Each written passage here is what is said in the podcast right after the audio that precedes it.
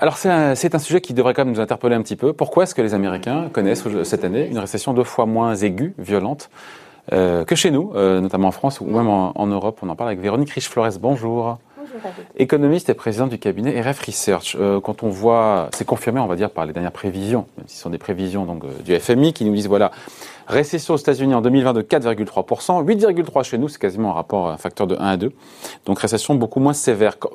deux réponses possibles. Euh, soit c'est pour des questions d'ordre monétaire, soit budgétaire. J'ai pas le sentiment pour la partie monétaire que la Fed en ait fait tellement plus que, que la BCE. J'ai le sentiment que c'est plutôt la réponse budgétaire. Mais à vous de, de me dire, c'est vous l'experte. Non, euh, eh bien, je dirais ni, ni l'une ni l'autre euh, de, des raisons que vous évoquez. À mon avis, la réponse monétaire, vous avez raison. Enfin, la Fed en a fait beaucoup, hein, mais euh, c'est pas, c'est pas. Mais quasiment autant que la BCE. Quasiment autant oui, tout à fait. Il n'y a pas de, euh, il a pas de différence majeure sur l'impact économique de cette récession deux hein. fois moins violente chez eux que chez nous. Hein. Et sur le plan budgétaire, finalement, quand vous faites le total de ce qui a été fait aux États-Unis et en France, par exemple, ils ont 16 de déficit public. 16. nous, on est à 10 on est à 10, bah, on a fait, on bah, ils, partent beaucoup. ils partent non, voilà, ils partaient de, euh, ils partaient de 5, 6, hein, donc voilà. Donc le, finalement, quand on fait le, le, total de ce qui a été annoncé hein, et mis en place, hein, euh, euh, France, États-Unis, on est à peu près à 15-16% du produit intérieur brut. Alors, dans, dans, enveloppe dans laquelle il y a des dépenses euh, directes, et les États-Unis en ont fait plus, mais pas pour de l'investissement, surtout pour la santé. Et, euh, et, puis des avances, des avances aux entreprises, des prêts, des, des, euh, euh, des, délais de paiement pour un certain nombre de, de prélèvements, etc. Donc l'enveloppe aux États-Unis comme en France, c'est 15, 14 et 15% dans un cas comme dans l'autre. Bon, à peu Donc c'est pas à cause des dépenses publiques, ce n'est pas à cause des taux d'intérêt ou des politiques monétaires stimulantes qu'on explique l'écart de récession dans un rapport de 1 à 2 Je pense qu'il y a deux raisons ah. essentielles. La première raison qui explique probablement euh, les deux tiers de cet écart, enfin, donc la raison euh, prédominante, c'est euh, les mesures de confinement. Hein. C'est manifeste. Le blocage de l'économie on parle de la France, hein, pas, de, pas de moyenne de la zone euro. Le blocage de l'économie américaine par rapport à la France a été bien moindre. Euh, on a des indicateurs, par exemple, publiés par euh, l'université d'Oxford, qui sont très intéressants, qui essayent d'estimer la part de blocage justement des différentes mesures. Ce qu'on voit, c'est dans les différents pays, quand on passe 85% euh, à peu près là, on a un effet, effectivement. C'est-à-dire que, effectivement, vous bloquez votre économie à hauteur de 85%. Euh, vous avez un, effet euh, multiplicateur, je dirais, en termes de choc sur l'activité. En France, on était à 90% hein, dans la période euh, extrême. Là, oui, celle du confinement. Et aux États-Unis, on était plutôt dans la zone des 70-75%. Pourquoi? Alors ça, c'est une mesure moyenne. Aux États-Unis, c'est un grand pays. Vous avez eu des, des gros clusters, on va dire, des gros euh, foyers épidémiques euh, très importants. New York, en tout premier lieu. New York, c'est 8% du PIB américain. Hein. Euh, après, effectivement, la Californie, ça commençait à être un peu plus. Hein.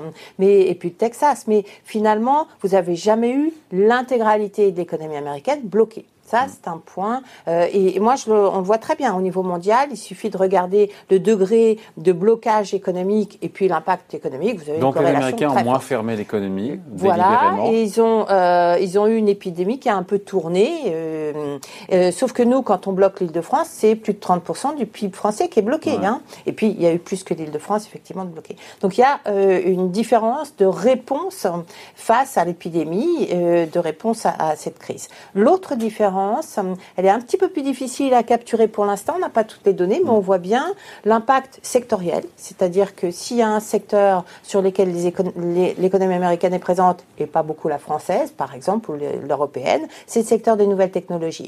Celui-ci, il a bénéficié de la crise. C'est un secteur où euh, le télétravail est presque naturel. Donc ça permet, beaucoup plus facilement, euh, facile à organiser que dans tout autre secteur de la vie économique. Et, et là, effectivement, on voit bien que l'économie américaine a profité de son positionnement dans une nouvelle technologie, mm-hmm. que ce soit en emploi, en facilité de mise en place du télétravail, et donc d'un coût économique euh, différent. L'autre élément, alors vous parliez des politiques monétaires.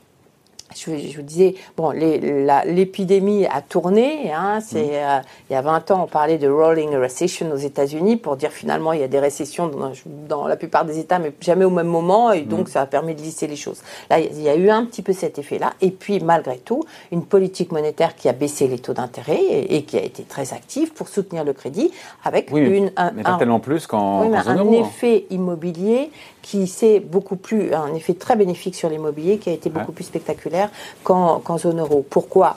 D'abord parce qu'on était sans doute sur une lancée, effectivement, mm. qui a un appétit pour l'acquisition immobilière qui est très fort, et euh, que euh, les, le fait de ne pas bloquer l'intégralité du pays a fait que beaucoup de régions. Alors quand on regarde les prix immobiliers, par exemple, dans le nord-est, ça a beaucoup plus baissé qu'ailleurs. Hein. Mm. Et euh, effectivement, parce que là, l'économie a été complètement mm, bloquée. Donc c'est, je pense que vraiment la gestion, enfin la gestion, la, la décision ou le degré de blocage de l'activité économique est l'origine principale de ces écarts de prévision ou d'estimation de croissance. On a la même chose. Ça marche avec la Suède Pardon, on change de sujet, mais la Suède qui a beaucoup moins serré la vis que chez nous, ils vont se taper un moins 8 de récession cette année hein euh, Je pense pas. Je pense qu'effectivement, alors ils sont beaucoup très dépendants aussi de l'Europe, hein, la Suède. mais si vous regardez la hiérarchie des, des estimations de PIB entre les pays de la zone euro, euh, c'est de la même manière. On a le même rapport. Hein. Les pays, l'Allemagne est moins frappée. Elle a été obligée, elle a moins euh, moins gelé son activité. Les, mesures de mm. euh, de précaution sanitaire ont moins paralysé l'activité. En Allemagne, on parle de moins 5, moins 6, peut-être moins 7% mm. du PIB. Hein. on n'est pas au moins 10, moins 11 de la France hein, ou de l'Italie ou de l'Espagne également. Mm. Bon, là, il y a aussi un facteur sectoriel qui est très important important avec le tourisme, hmm. etc. Sachant que le moins 8,3 du FMI sur la France, ça c'était avant les nouvelles restrictions. Mm. sanitaire, on peut imaginer. Ça change, vous avez changé quelque chose, vous euh, Ce qui se passe, euh, encore une fois, euh, tous les grands instituts de conjoncture font des prévisions, oui, mais qui maintenant ne datent pas un petit peu au regard de cette nouvelle, de cette seconde vague épidémique Moi, j'ai trouvé que dans l'ensemble, que ce soit le, FMI, enfin les uns et les autres, ont on, révisé un petit peu trop vite à la hausse leurs prévisions. Donc, je m'attendais à ce qu'il y ait une révision à la baisse du, du des perspectives 2021, qui là est imparable. On va y aller. J'ai pas encore révisé parce que pour l'instant on, on, navigue un petit peu dans le flou. C'est pas la peine de donner des chiffres euh, absolument. Euh, je pense pas qu'on nous attende forcément là, mais la direction est connue. Elle mm. sera à la baisse. Est-ce qu'on aura, oui, probablement un quatrième trimestre euh, de repli de l'activité dans la mm. plupart des pays européens, c'est-à-dire on peut parler de double dip, hein, en tout cas où on va reperdre. Et la base, vous le savez, quand on fait des prévisions, double, creux, oui. Quand on fait des prévisions, la base de départ est très importante. Donc cette révision à la baisse du quatrième trimestre minima, hein, mais probablement le premier trimestre de l'an prochain aussi, euh, aura un effet euh, très important mm. sur les moyennes, bien évidemment. Et ça recule d'autant euh, la capacité à retrouver le niveau d'avant. Si ce n'est que le rebond, quand rebond il y aura, a priori, sera plus important en France qu'aux États-Unis. C'est ça aussi, peut-être qu'on a dû l'évoquer. On chute plus en France, mais on rebondit plus aussi quand on bah, C'est l'effet d'élastique, mais cet effet d'élastique, il est tellement court dans le temps. Vous avez vu au printemps, ça a duré deux mois, deux mois et demi. Hein. C'était euh, euh, juin, juillet, et puis après on a retrouvé. Donc effectivement, euh, il y, a, y, a, un rebond ponctuel, c'est-à-dire une remise à, niveau, enfin pas à niveau d'ailleurs, de, de l'activité en tout cas, qui crée des chiffres assez spectaculaires. Quand on compare l'automobile, l'automobile aux États-Unis a perdu à peu près 40 Hein. Nous, on a perdu 90%. Oui, d'accord? Donc, effectivement, on a fait 1000% le mois de, reprise, de hausse. Ça paraît spectaculaire. Dans, dans, le fond, ça ne change pas grand-chose. En niveau, on est encore bien à la traîne et plus à la traîne que les États-Unis. Ouais. Juste une question, je me posais, je me disais, mais on a 16% de déficit public aux États-Unis. Euh, jusqu'où ils peuvent aller quand on est à 16%, ce qui est déjà un record euh, On n'a pas vu ça depuis la Seconde Guerre mondiale. C'est que Joe Biden a promis un gros plan d'infrastructure, de, relance, que sera peut-être obligé de faire aussi euh, euh, Donald Trump s'il est réélu. Jusqu'où on peut aller? Parce qu'on est comme un territoire inconnu là. Hein, là, on est complètement un territoire inconnu. Donc pour l'instant, je dirais qu'il euh, y, a, y a une espèce de consensus euh, sur le fait qu'on n'a pas le choix. Hein. Il, faut, il faut faire le maximum pour euh, essayer d'éponger le maximum du coût de cette crise qui est extrêmement violente hein, et que les banques centrales sont là. Donc pour l'instant, on dirait on n'a pas le choix. Puis à un moment donné, et ça c'est le grand danger de ce regain d'épidémie, c'est que est-ce qu'on va refaire avoir avoir les moyens de refaire autant et aussi bien, parce que finalement on a pas mal, euh, euh, on a pas mal réussi hein, dans le premier flux de, mesures contre la crise. Est-ce qu'on va véritablement avoir les moyens? On pense notamment aux pays. Alors, je pense pas forcément aux États-Unis tout de suite, mais attention, vous avez vu le downgrade, le la baisse de la note, la note euh, du Royaume-Uni. Et ça, c'est euh, pour l'instant, les agences de notation euh, ont été assez discrètes et on comprend pourquoi. On voit bien qu'elles vont être de plus en plus exigeantes et plus les perspectives de reprise, de rebond économique seront retardées, c'est-à-dire la capacité à rembourser les avances, plus les agences vont être sur les dents. Et donc, c'est effectivement là qu'on se dit, tiens, ça risque, on en parlait il y a quelques semaines, hein. est-ce qu'en Europe, euh, si on a véritablement besoin euh, de, remettre beaucoup sur la table, est-ce que les pays, notamment les plus, endettés, les plus en situation les plus délicates, les pays du Sud, hein, vont avoir les moyens? Est-ce que l'Europe va encore être là au rendez-vous pour permettre qu'ils aient les moyens?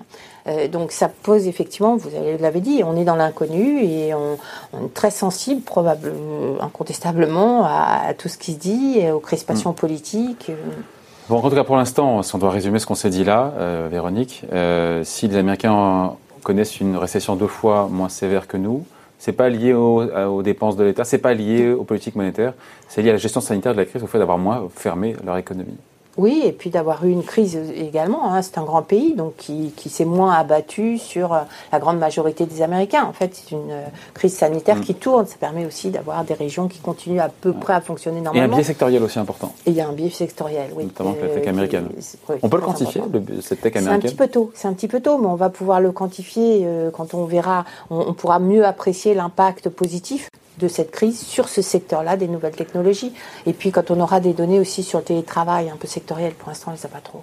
Bon, on en reparlera tranquillement. Merci d'avoir été avec nous. Explication signée Véronique Riche-Flores, économiste et présidente du cabinet RF Research. Merci. Merci David.